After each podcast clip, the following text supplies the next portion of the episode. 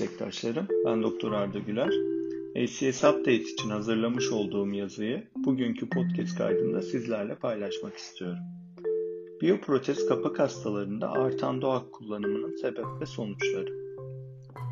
Gerçek yaşam verilerinin sonuçlarına göre her ne kadar bu konuyu destekleyecek randomize çalışmalar ve kanıtlar olmasa da Amerika Birleşik Devletleri'nde biyoprotez kapak cerrahisi sonrası taburculukta direkt oral antikoagülanların kullanımında artış olduğu saptanmıştır.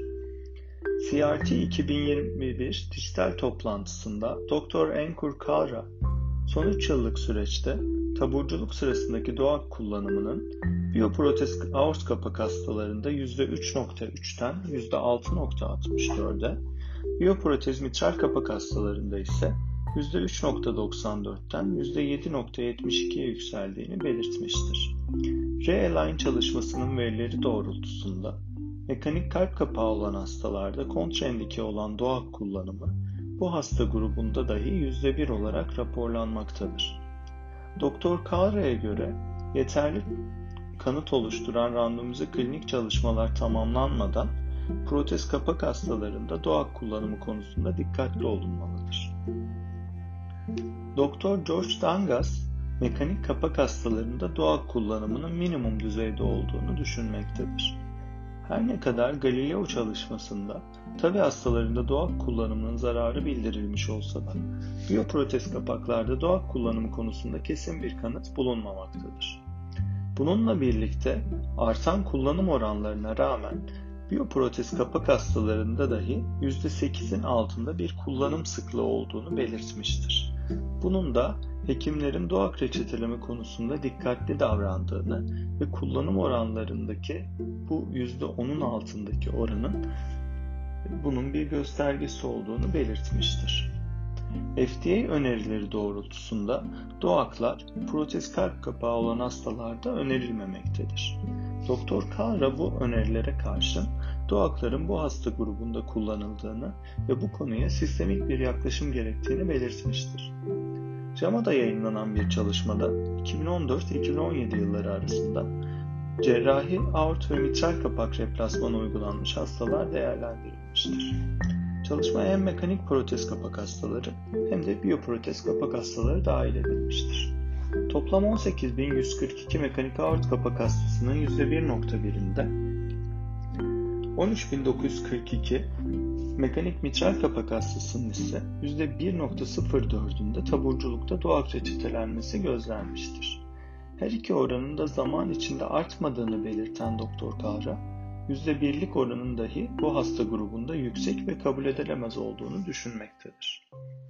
Mitral kapağı biyoprotez replasman uygulanan 39.243 hastada doğak kullanım oranı %5.89 iken aort kapak biyoprotez uygulanan hastalarda toplam 116.203 hasta içinde %4.66'lık doğak ile taburculuk gözlenmiştir.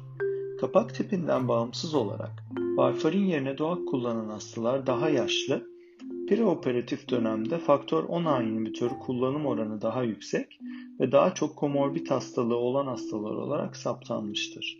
Ayrıca hastane yatışında atrial fibrilasyon, venöz tromboemboliler, pulmoner emboliler ya da derin ven trombozu gibi advers olaylar gelişen hastalarda da doğak kullanımının daha sık olduğu saptanmıştır.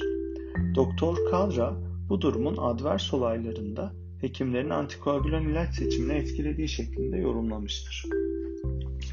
Doktor Kara çalışmadaki temel limitasyonun doğak ve varfarin gruplarında taburculuk sonrası sonlanım verilerinin eksik olması olarak belirtmiştir. Doktor Dangas ise çalışmada hastalarda ilaç seçimlerine sebep olan faktörlerin veri datasında bulunmamasını eleştirmiştir. Bu nedenle her ne kadar mekanik protezlerde kontraindike olması veya biyoprotez kapaklarda önerilmemesine karşın doğak kullanımına neden karar verildiğinin sorgulanması önemlidir. Bazı hastalarda varfarin alerjisi ya da başka indikasyon dahilinde doğak tercih edilmiş olabilir ve bu sebeplerin tam olarak belirlenmesi ve belirtilmesi çalışma sonuçları açısından önem taşımaktadır. Sonuç olarak Dr. Dangas, doğak kullanımının sadece kapak hastalarıyla ilişkili olmayabileceğini, bunun da dikkate değer bir konu olduğunu vurgulamıştır. Biyoprotez kapak cerrahisi sonrası artan doğal kullanımının varfarine kıyasla kullanım kolaylığı yaratması, zamanla bu ajanlara olan ilginin artan ilginin bir yansıması olduğunu belirtmiştir. Doktor Kara, doğal grubu ilaçların varfarine kıyasla tercih edilmesinde sabitlenmiş dozoloji, sürekli izlem, izlem gereksinimi olmaması, diyet kontrolünün daha kolay olması gibi sebeplerle daha sık kullanıldığını ve bunun da artan kullanım oranıyla ilişkili olduğunu belirtmiştir. Ayrıca bu ajanların varfarine göre daha düşük majör kanama riski yarattığını ve özellikle intrakraniyal kanama durumlarında bu riskin daha da düştüğünü belirtmektedir.